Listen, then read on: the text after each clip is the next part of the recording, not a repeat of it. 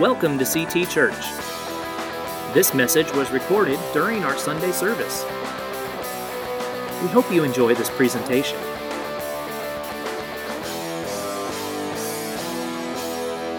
This morning, we've been excited. We always love it. Uh, Brother Dave is a friend of CT Church, and uh, so he's here to minister to us this morning. Brother Dave, come. Reverend Dave and soldier and commander in the Lord's army, Dave Roever. Let's welcome him this morning. I love you, Pastor. God bless you. Thank you, sir. Well, good morning. Well, I tell you what, you just feel the excitement in the air, don't you? This is a this church is alive. You know, the Bible says he's coming for the dead in Christ. I know a few churches that'll be evacuated that day. it's the wrong dead in Christ, I guess so, but it's nice to be in a church that's alive in Christ. I just I'm thrilled to be here. Pastor, thanks for the chance you and Janet last night treated us to Mexican food. I'm going to tell you what, Bubba. The marriage supper of the Lamb will be tacos and tortillas. I, I, and when we get to get to heaven, we all speak Spanish together the way it ought to be. Some of you might know that I, I spoke Spanish before I did English. I was uh, six years old when I learned English. My, when I was born, my mom uh, almost died and was re- and remained invalid the rest of her life. But she couldn't take care of me, so we had a Mexican nanny named Maria Rubio. I learned how to roll my R's. And at six years old, they told me I had to learn English, go to school, and then they told me I was not a Mexican. I could not get my Hispanic mind around that. It blew what was left of my mind because I'm telling you, it was a huge change emotionally as well. So uh, I've always had my heritage in Mexico. I felt like I'm uh, Mexican American, and I love it just fine. Uh, I grew up down in Brownsville, Texas. That's a little ways from here, but not that far. And I was born in McAllen. Don't know why I'm telling you all this, except to tell you that I have been raised a Texan all my life. I'm a Texican. And I was in Central America, and I'm going to take a minute to tell this story. I'm going to, Kathy's going to come in just a minute, but I'm going to I'm going to sit down in a second and do this. I want to open by telling, tell, ooh, that thing's heavy. I think I'll let you pick that up. you got to be a man to move that thing. Woo, thank you, sir. Uh, I, have had a, a, heart to share this on several occasions, but I was down in uh, Central America. I was actually in El Salvador, and President Cristiani had asked me, literally the president of that country, wrote me a letter. You ever get a letter from a president of another country. It's really interesting. And he asked me if I would come to El Salvador and speak in all the schools of the, of the country that were under the control of the government, not the rebels. The rebels had the highlands, but very few people. And most of the people were in the, in the communities that were under control of the government. And I said yes. So he promised me he would give me every student possible that uh, were under control of the government, and he kept his word. Tens times tens of thousands of students were marched from their schools to the soccer stadiums, to the uh, boxing arenas in the smaller communities, wherever they could have mass gatherings. And they would march those schools with marching bands and all. It would be a five parade uh, group coming to the central meeting place, whatever it would be. And I went to one little town that did not have a soccer stadium. It didn't have a. It was it was right on the edge of almost no man's land with the rebels during that Civil War, and my life would be changed that day. I had no idea what was coming. Uh, it was a school of about 1,200 kids, and it was the only school in town, so I just went to the school. And they had a large enough plaza that they could get all the kids there in it where they they normally had recess or whatever they call it. And they gave me a platform that was probably half the size of just this little square up here, just enough room for two people, myself and a translator, uh, to stand. And I got up there and I could just feel every word being absorbed by the audience. I, I don't know how many of you have ever done public speaking, but you can tell when you're connecting or not. You can tell. And I was connecting with that group of kids. And at the back of that crowd, my brother was standing, who is very fluent in Spanish and uh, actually speaks five languages astrophysics, calculus major, I got the looks. And uh, there was a little girl, 15 years old, standing next to him, just crying her eyes out. And she turned to him and she said, I've got to tell that man something. And uh, of course, speaking Spanish, he understood her very fluently. And he explained to her that there's too many people. You can't get up there. And when I finished speaking, they, they all rushed that little tiny platform and they were right up against it. And it was about this height, maybe a little bit less high, but they were all reaching up, trying to just trying to touch me. I, I, it was really a remarkable. It was a romance with that audience of children. It was a romance. It was love at first sight, and that little girl kept insisting to my brother, "I have to tell him something." She was so adamant that he complied and he worked his way through that crowd, pulling that little girl behind him and got her, got her right up to the edge. And I reached out to, to, to touch her hand. And when I did, I had to bend over. Well, I shouldn't have bent over. She jumped up and grabbed me around the neck and almost pulled me into that crowd. And I was able to stay on the platform and break free. And she opened her mouth to say whatever was so important and she forgot everything she wanted to say. Her mind went totally blank. She couldn't remember a word. And I thought maybe she had said something and I missed it, so I leaned forward to try to. Nothing. And she reached up, and I didn't wear glasses at that time. And with her hand, she wiped all, it was real hot that day. She wiped the sweat off my face. And she turned around and she raised her hand toward all the students. And she said in perfect Spanish, of course, I touched his face, and his love went into my heart. That's why they call Spanish the romance language.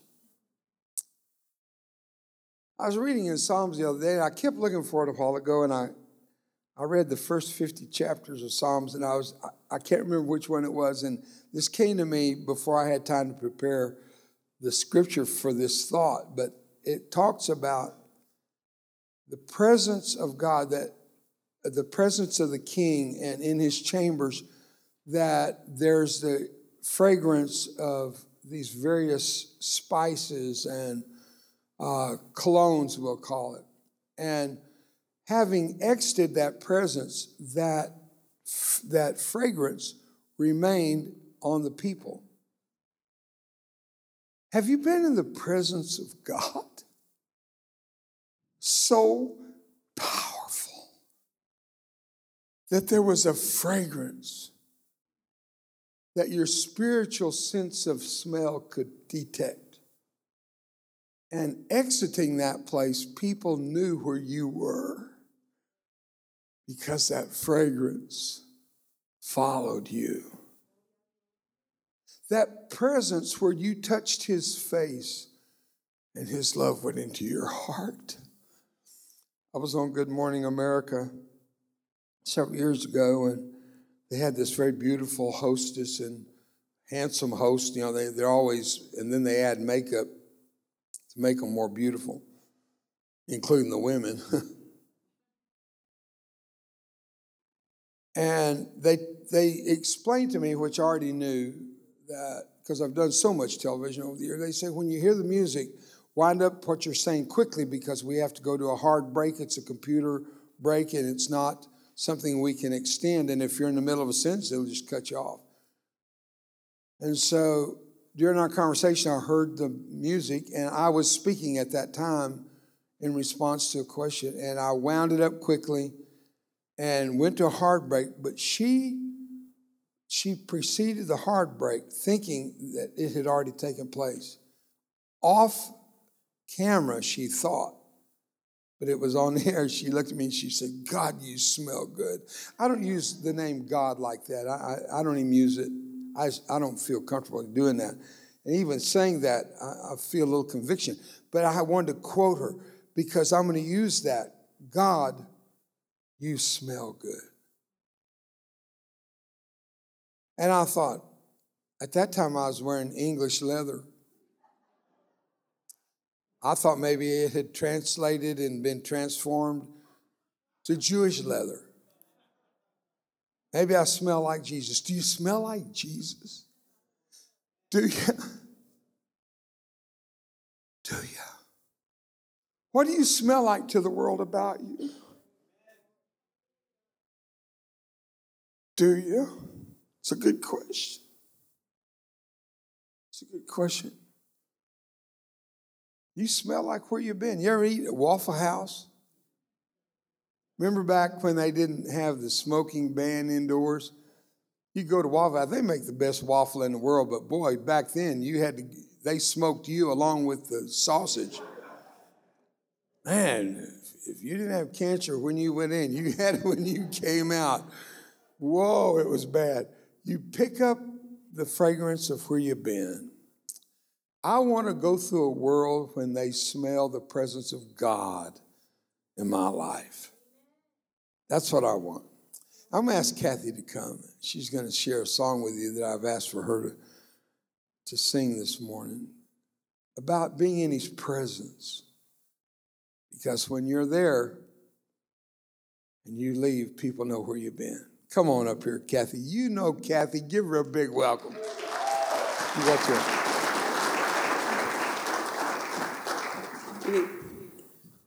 You need, We can help. do that together.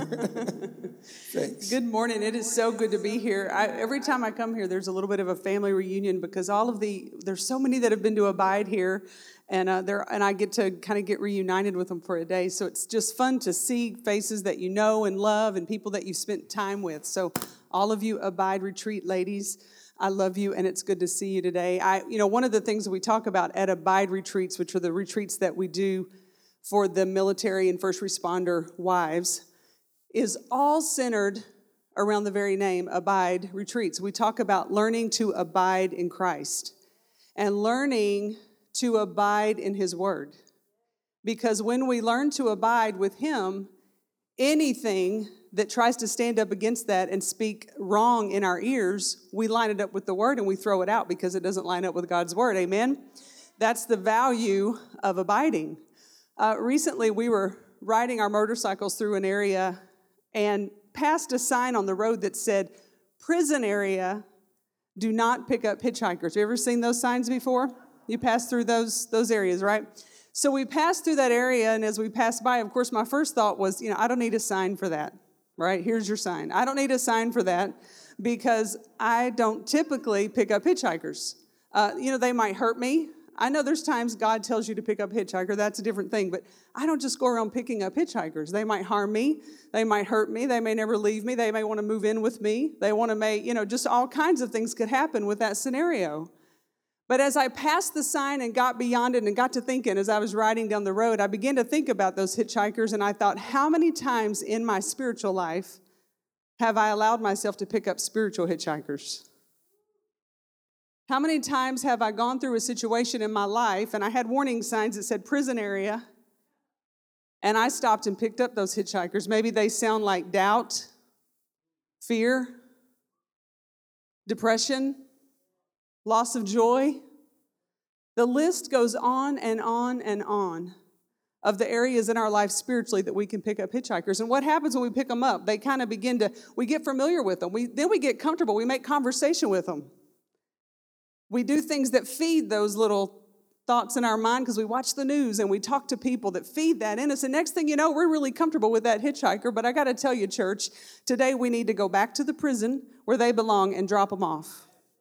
Because the Bible tells us to take our thoughts captive, bring our minds into the obedience of Christ. And when we do, we can leave those hitchhikers where they started and have no part with them today. Amen? Amen. Amen. And we can do that when we spend time with Him and line up our thoughts with His thoughts in His calm, sweet presence. we get to know Him and we get to know what He says to us so we can live and walk in that. Amen? Amen.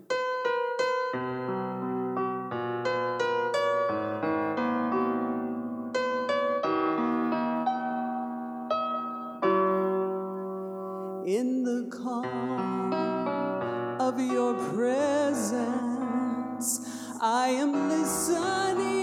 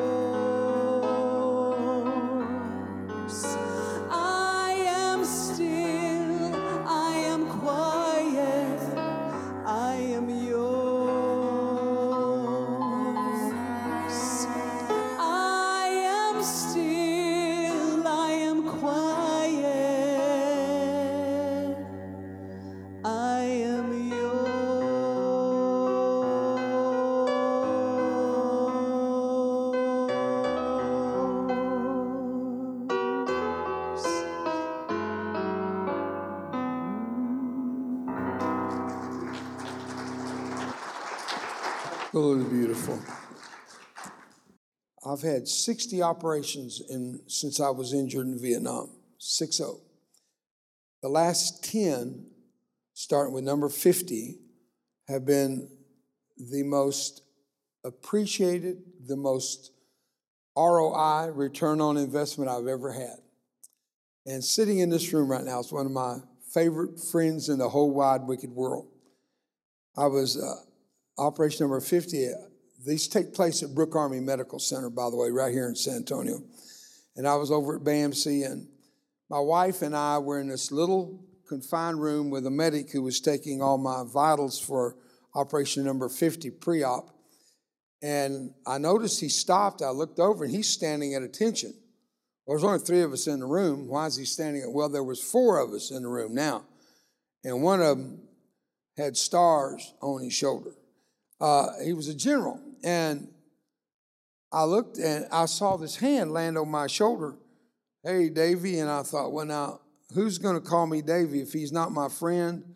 Uh, I, he, I don't know who's calling me Davy. I look, it was a general. Well, I, I tried to get up because it's my normal stance to stand in the presence of generals, but I couldn't get up. And he kind of held me there, and he, I said, "Who are you?" He said, "Well, I'm uh, Jeff Johnson." I said, "Well, sir, I'm happy to meet you." And he said, 30 years ago, you came to our school and you spoke and transformed my life because I wanted to be a military man like you. So I went out and joined the ROTC, and he said, Today I am a general in this hospital. I said, What do you do? He said, I'm commanding general of Brooke Army Medical Center. I really wanted to get up and say, Sir, I said, Well, I'm, he said, For 30 years, you have mentored my life every day. I am not exaggerating what he said because he's sitting in this room right now. Would you welcome General Jeff Johnson, just retired U.S. Army, Brooke Army Medical Center Commanding General? Would you welcome? Stand up, General. You are my doc. You're my friend.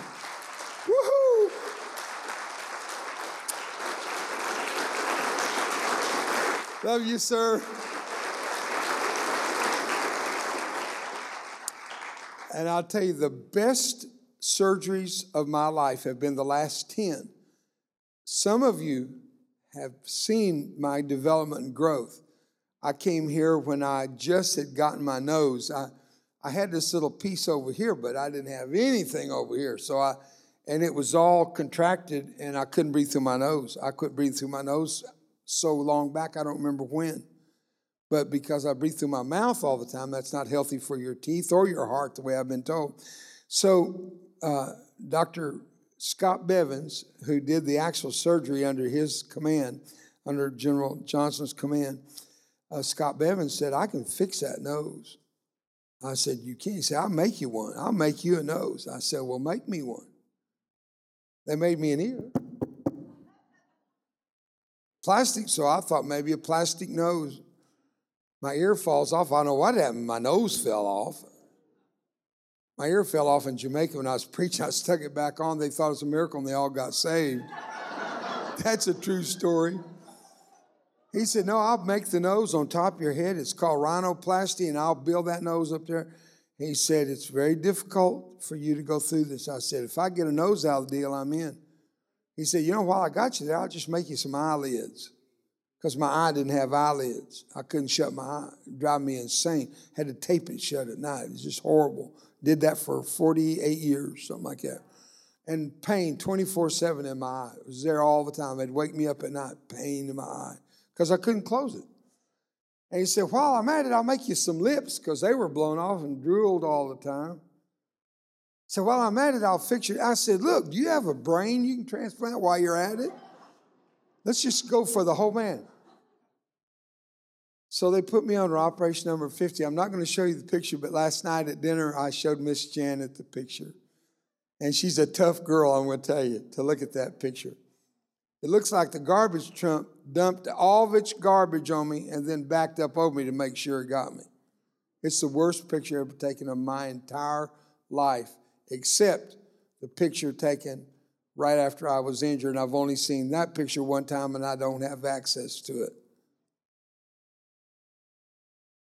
All through the following weeks of that surgery, little by little it changed, and I showed her the sequence of pictures. And I sit here today with a nose, and I'm so proud of it. It's a boy.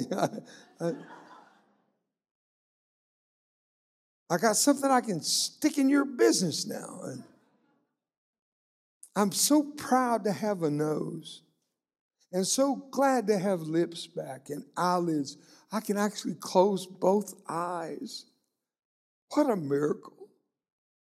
But when I first saw my face, the picture that I showed them last night at dinner after we ate, when I saw my face, I looked at Scott Bevins, my precious doc, I love that doctor, his wife, and his two little girls like they're my absolute own family. I love that guy. He's one of the best friends I've ever had.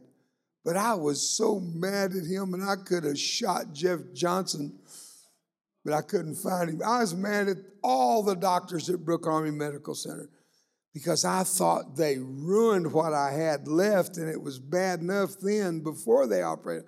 I looked at Brenda and I said, Get me out of here. And the doctors, there were about nine of them standing at the foot of my bed when I came to. I'm laying there thinking, What's wrong? All these doctors are here. And they said, Dave, the surgery was great. It went wonderful. No complications. It was a great surgery. It lasted 12 hours. Nine or uh, three doctors and their staff worked in, in, in symphony to get it all done. Said it was great. So I'm there thinking, I look good. And then I stood up and I saw myself in the mirror. I said I looked at my, my Dr. Bevins, I said, What medical school in the dark ages did you go to? I was so mad at him, I could have pinched his head off. Wasn't the Jerry Springer show. And I looked at Brenda and said, Get me out of here. And they wouldn't let me go right then. They made me spend a few nights. And Jeff Johnson's precious wife, Paula, came to my room, pulled up a chair and sat down beside me. And she just comforted my, my broken spirit. She put value on what my life had meant to her husband. She put value on what my life meant to her. I've got a scripture that just describes it perfectly. And if you have your iPhones, you can read with me. It comes from the book of Psalm 84. It's the fifth, fourth and fifth verse. And I'd like to read it for you. It's the fifth and sixth verse of chapter 4, uh, uh, chapter 84, verse 5 and 6. Blessed is the man whose strength is in thee, in whose heart are the ways or highways to heaven, the ways of them, who passing through the valley of Baca make it a well the rain fills the pools. They go from strength to strength. Every one of them in Zion appeareth before God. What that says in our modern day English is easy to translate verse 5 into English, our typical English. Blessed is the man whose strength is in God. In his heart are the ways that lead to glory, to heaven. But listen at verse 6 with the translation of the word Baca. Say Baca. I used to think that's what people sprayed in their mouth after they smoke so they wouldn't stink, but that's called Binaca. I just thought I'd throw that in there. You said that's silly. You'll never forget what I'm about to say. You'll think of Binaca, you'll think of Baca, and you'll remember passing through the valley of weeping the valley of tears, the valley of sorrow. They dig a well, and the rain comes and fills up the well. Those that dig those wells go from one well to another, strength to strength, until one day in Zion they stand before God. Wow. You see, what General Johnson and his wife Paula have meant to me is during a time of great pain and emotional difficulty, not knowing that I would return to the value that God gave me to start with, I couldn't see a way out. I was laying in that bed so distressed I thought it was the end of my career. Not that Dave has to have a career. It would it's more than a career, my friend. It's a calling. And it's more than a calling, it's a mission. It's more than a mission. I was sent by the Spirit of God to do the greatest thing on the face of the earth, to preach the gospel which pleases the Lord. There is no higher calling of all of mankind than to please God. And for thy pleasure, the Bible says, and for his pleasure, they are and were created. There's nothing on this planet you can do more greater to God than to please Him. But what do you do to please Him is the second step. And to please the God, to please God is to do His will. What is His will? Well, you look first at what is not His will. It's not His will that any should perish, amen, but that all should come to repentance. So, the will of God is to preach the gospel of repentance so that you might please the Lord in your purpose of existence. Am I making any sense yet? This is just simple basics of how do you know the will of God? How do you not know it? People come to me, I don't know. How do you know the will of God, Dave? I just wish God would tell me what He wants me to do. Do what? Just do the Jesus stuff. Feed the hungry, clothe the naked, visit them in prison. Start there, and everything else will work out for you. So don't tell me you can't find the will of God. I've told you how, and now you're inexcusable.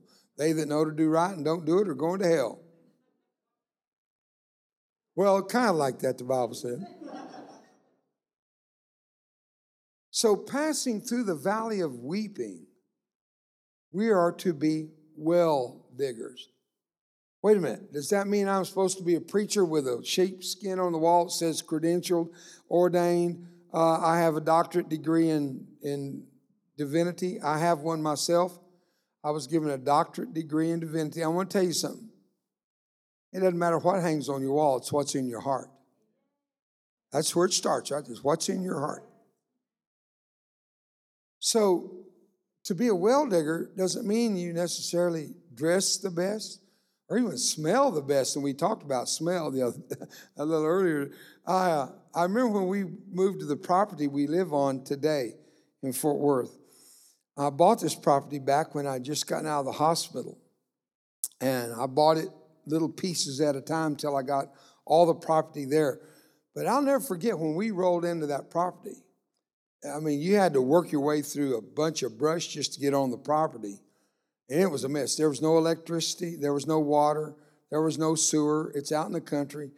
And so I cleared enough for us to get our little travel trailer out there, my wife and I traveled in. I dug my own little septic system to get by, and we hauled our water in and ran a generator to get electricity until I got the power company out there. So I finally got electricity, and then I could dig a well. So I, I didn't know who to call. I looked in the phone book, came up under well digging service, Allred wells. So I dialed that number. And this is the way, literally, the conversation went. Let me put this phone down. It, I dialed and he answered on the other end. What? I said, Excuse me? What? I said, I'm calling for Mr. Allred. Is this Mr. Allred? Yes. Well, do you dig wells? Yes. Could you dig me a well? Yes. Well, I need it out here on 10 Mile Bridge Road. When? I said, Now, where? I said, Somewhere on the property. Click. My wife looked at me and said, Well, did you order a well? I said, I think so. That was honest to God. That was the conversation. She said, When's he coming? I said, I don't know. Today, I don't know.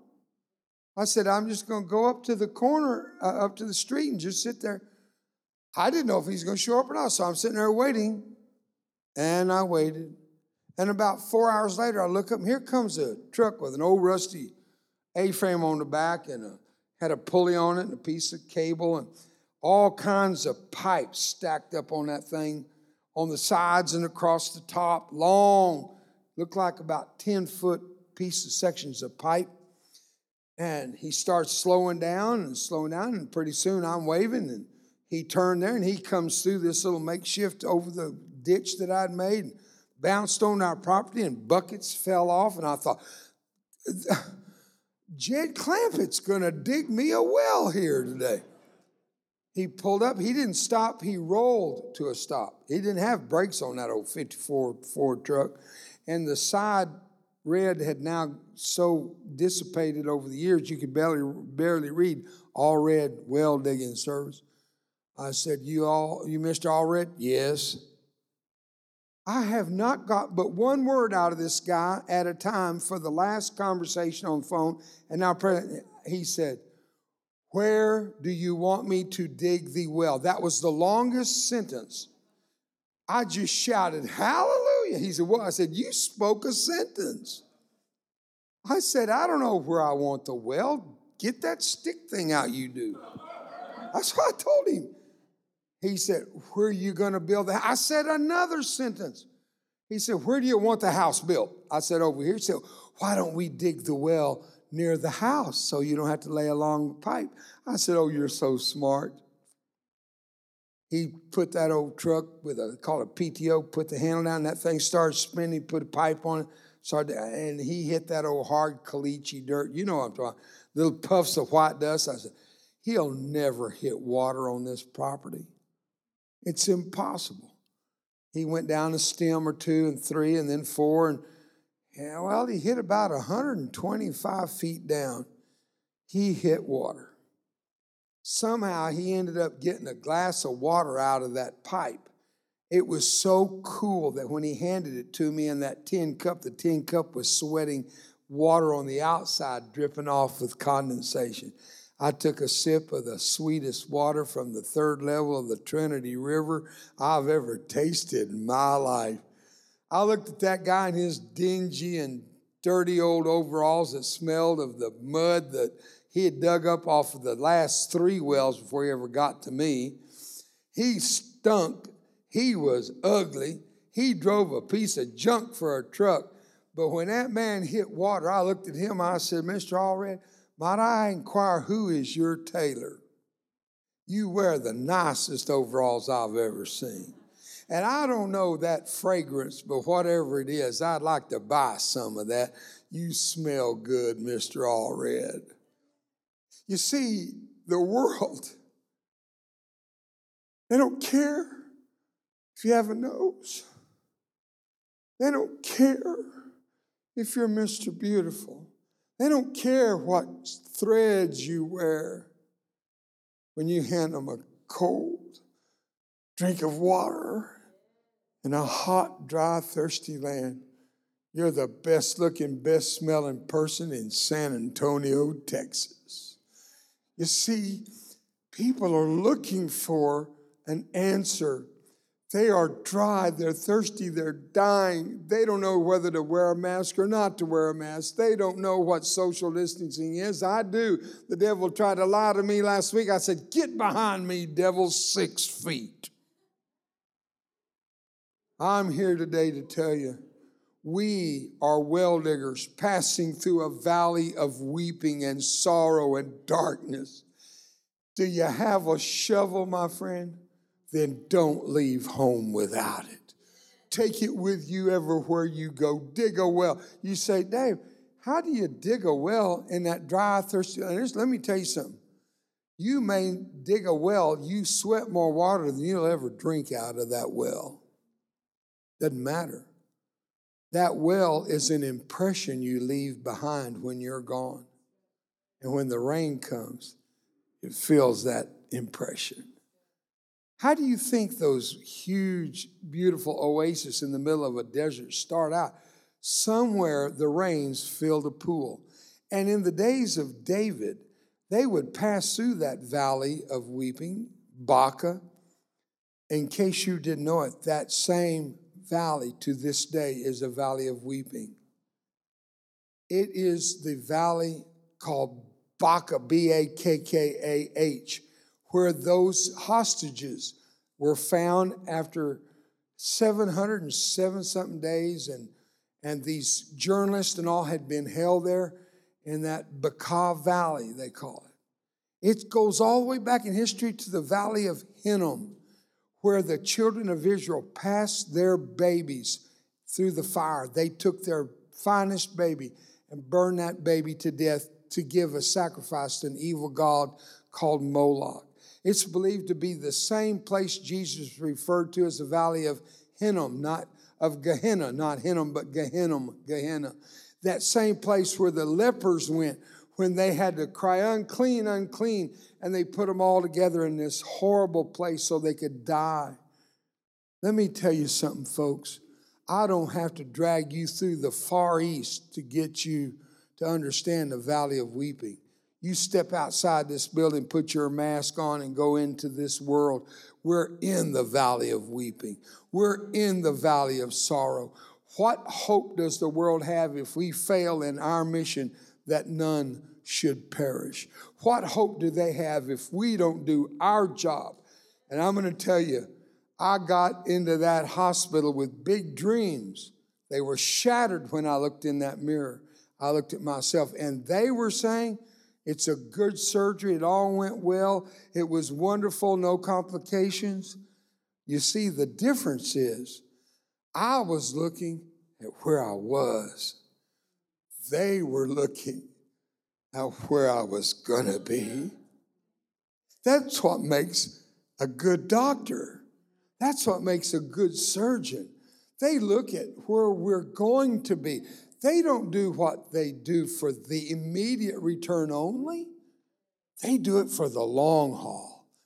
You see, when I see myself in the mirror, even to this day, and I put all my spare parts on, I take on a world at minus zero. But at the end of the day, I'm plus 100%. Because during that day, I have to rebuild Dave every day from looking at what I am to realizing what God called me to be. Don't be what you call you to be, be what God made you to be. Don't set your sights on the nearsightedness of what you can get out of life for now. Look at the long haul. Plan for the future. Plan for a place called heaven because one day, as we go through this life, here's the lesson to learn. You dig a well, somebody's going to dig a well for you and you'll go from victory to victory because you gave hope. You gave victory to others. You'll go from victory to victory, from well to well, until one day in Zion we pass through those gates. I described it the other day. They said, How do you want to go to heaven? I said, I want to slide through those pearly gates with blisters on my feet and my hair on fire because I went through hell to get there. And I think I've been there on July the 26th, 1969. Yes, teenager, that's right after the War of 1812. Kids, I was burned. I've been in that valley of darkness more than once, and I've never failed to see the light that drew me and brought me out of that darkness. And Jesus never fails. I should not have survived a hand grenade exploded inches from my right ear. You don't live through that. I'm sitting in the presence of a doctor that's seen my kind of case of burned people. There are very few that have ever survived a white phosphorus hand grenade to the head. I don't know if anybody else has survived one to the head. I know I was in the hospital with one that survived one that exploded on his belt. It was, it was hit in a gunfight. I was hit by a sniper. I don't know how I survived in the physical. I can't describe it. But I can tell you, I was not alone. The angel of the Lord was with me, and he did not get burned. And Jesus was with me, and he did not get burned. You see, our deliverer does not suffer the same consequences of war that we do. He doesn't have to go through divorce to help us go through divorce, he doesn't have to go through our pain to understand. He's already done all that. So he doesn't, when he's with us, he's not enduring what we're enduring. He is there to bring us out of that darkness. Out of darkness, those that have sat in darkness have seen a glorious light, the Bible says. Well, I'm one of those. That grenade exploded. I went blind in my eye, blew my hair off. I got my hair back. I bought it. There's a bald guy in China. That's what I say. It's made in China. I wonder what else we've got. For, no, we won't go down that road. I don't mind the hairpiece. I just hate chasing it across church parking lots on windy Sundays. And I've done that before. In fact, I spoke at the, uh, uh, at the, in Charleston, South Carolina, at the academy there. Uh, slips me right now the name of it. Citadel. And uh, I had finished my presentation to all the cadets. It's a beautiful, wonderful experience. So now it was a morning up until lunch presentation. I'm walking out with a four star Air Force general who was superintendent that year. And we're walking out in the wind, flipped my hairpiece off, and it took off like a frisbee out across that parking lot. And I'm chasing it. I look back and that four star was on both knees, laughing and crying his eyes out. And a dog beat me to my hairpiece. He grabbed it and shook it. I, what a disappointment. He thought it was a possum, but it was a air possum. And he brought it back to me. How do you know it was mine? I didn't play fetch with that dog. How do you know that was mine? Can dogs tell if you're bald? That's my big question when I get to heaven. It's not, what is life? My big question to God is, can dogs see if you're bald? You say, You're being funny, Dave. Yes, I am. I'm being silly because on July the 26th, 1969, the devil took his best shot. He lowered the boom and fired, and he hit me, knocked me halfway into eternity. But I'm still here. No weapon formed against me can prosper. Greater is he that's in us. See, he doesn't love me than it loves you. He loves us the same. I'm not better than you because I have a mic up here talking and you're sitting there listening. I am no different. We are no different except that judgment, I'll be held to a higher level of accountability because I held this mic, talk to you from the quote, word of God, capital W.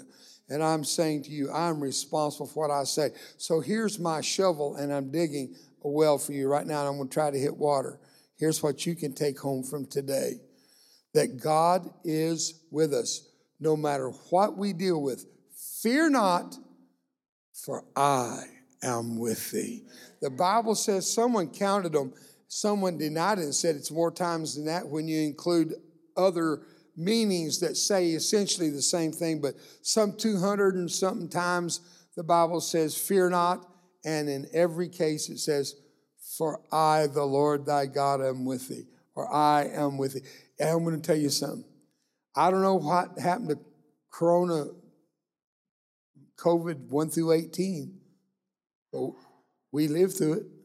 And now we're at 19. We're going to live through this. We're going to get through this. Fear not, for God is with us. He's going to see us through this. Yeah, we wear our mask. I got me a brand new one last night. Janet, thank you. It matched my clothing today. I'll wear my mask and I'll social distance. I'll wash my hands. I'll do those things. But I'm going to tell you something. You think I'm going to get up in the morning thing, oh God, I, I just, I don't know if I can step out of the house. I don't know if I'm going to get sick. Get over it. You see, comfort is my closing thought. I do a whole message on this, but I'm not going to do the whole message. I'm just going to give you a, a little few sentences. This is the Reader's Digest version of my comfort message. The Bible says, comfort one another with these words, and to give comfort after we've gone through something, we can comfort the world by saying, I went through that, I got through it, you can. That's what the Bible teaches in Corinthians, that we comfort, give comfort. But I looked up the word comfort, it means anything but what I thought. I thought comfort was to stroke the head of the poor, suffering soul and say, Oh, pobrecito, you poor little thing, I'm so sorry. Uh uh-uh. uh It's to instruct, it's to encourage, it's to teach. And there's a picture, and I have to admit, I haven't seen it, but I've been told about it, of General George Washington, the general. He's helping a wounded warrior back up on the horse. And underneath it says, the uh, General Washington comforts the soldier. Comforts. How do you put a wounded soldier back on a horse in comfort? See, I thought comfort was okay, you lost the use of your hand, you lost your thumb, each finger counts up to a disability, you lost your image, you lost your mouth, you lost your nose, you lost your eyelids, you lost your hair, you lost your ever loving mind, and now they add all that up. You know what they came to when they added up all my disabilities? It's not a joke. I'm 240% disabled. They pay me for 100%. Where's the other 140? and they put at the bottom, this does not include mental. I'm teasing, they didn't do that.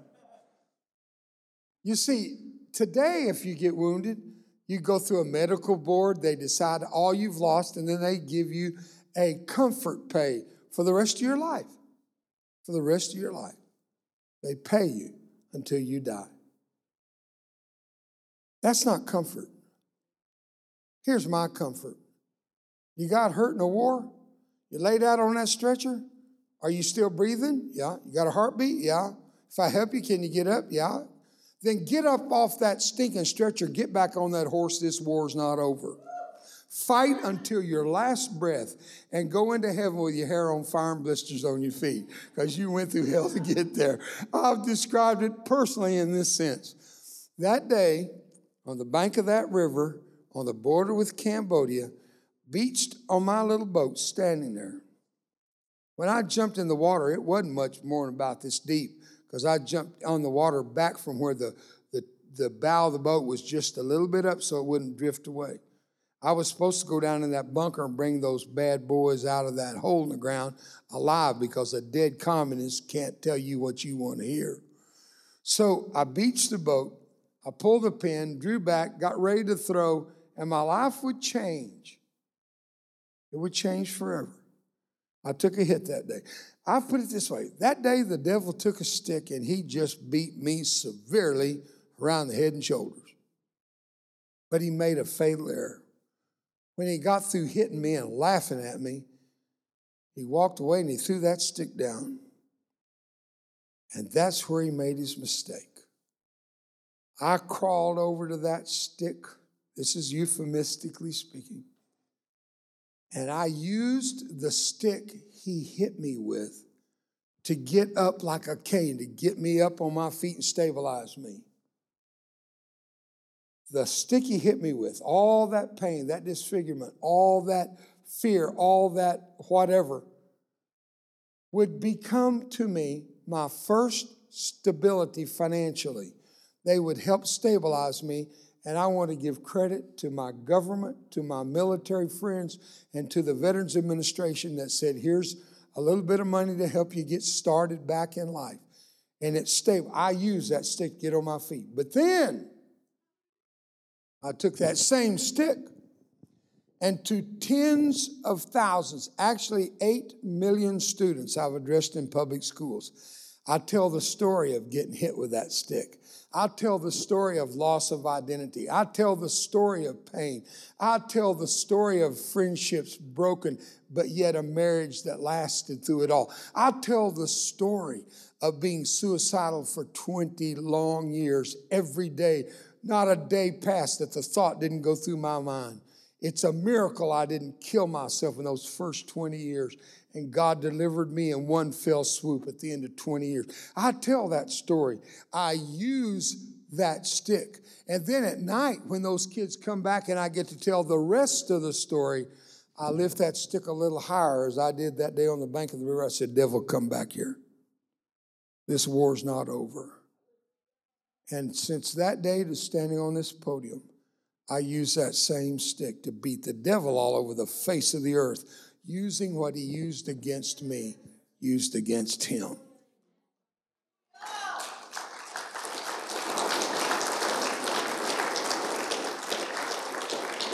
So stop your whining, get off the stretcher, and get on your horse. Do you still love me? I said, Do you still love me? You better. Because I'm going to tell you, this is good stuff. And if you'll use it, you'll be the blessed for it. I know in whom I have believed, and I am persuaded that he's able to keep that which I've committed unto him against that day. And if it worked for me, it'll work for you. I'm Dave Roever. I approve of this message.